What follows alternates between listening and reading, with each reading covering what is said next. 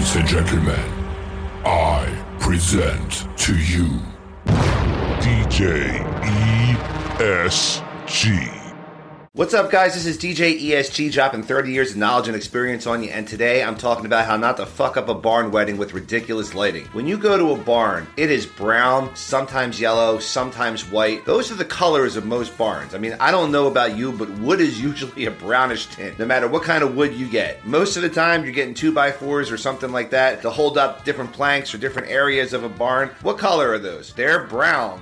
no matter how you look at it. Trees are brown. Anything outside, bushes, other than the leaves, which are green, they are brown. The stems are brown. The branches are brown. It's brown. You get a barn, chances are it's gonna be brown, which is why they put white lighting and they put gold lighting and they put amber lighting all around the barn to make it elegant and make it presentable for your guests. Why on God's green earth would you want to put goofy ass pink lighting, purple lighting, green lighting, blue lighting, disco dance lighting, or any of that jazz inside of a really cool, elegant brown barn? It looks terrible, awful. If I try to sell it to you, fire me because I'm the one that's telling you it looks awful. You want to do uplighting around the barn? Great. You do white, you do amber, you do a yellow color, you do a gold hue, you do what's called the Disney color. You ever been to Disney World and you walk around and they're like, it's not white, it's not yellow, it's like this gold hue. That's the colors you do. You don't pollute your barn with disco dancing lights. It looks like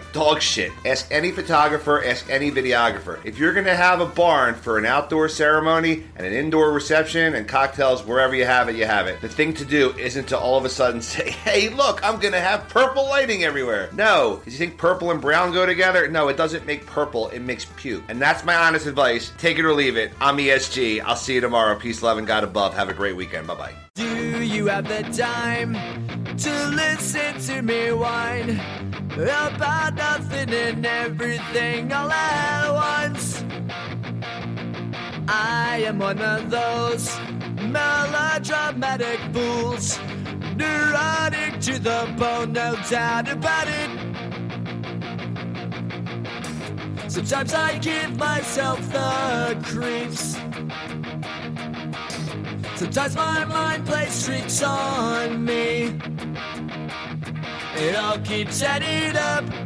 I think I'm cracking up. Am I just paranoid? Am I just up?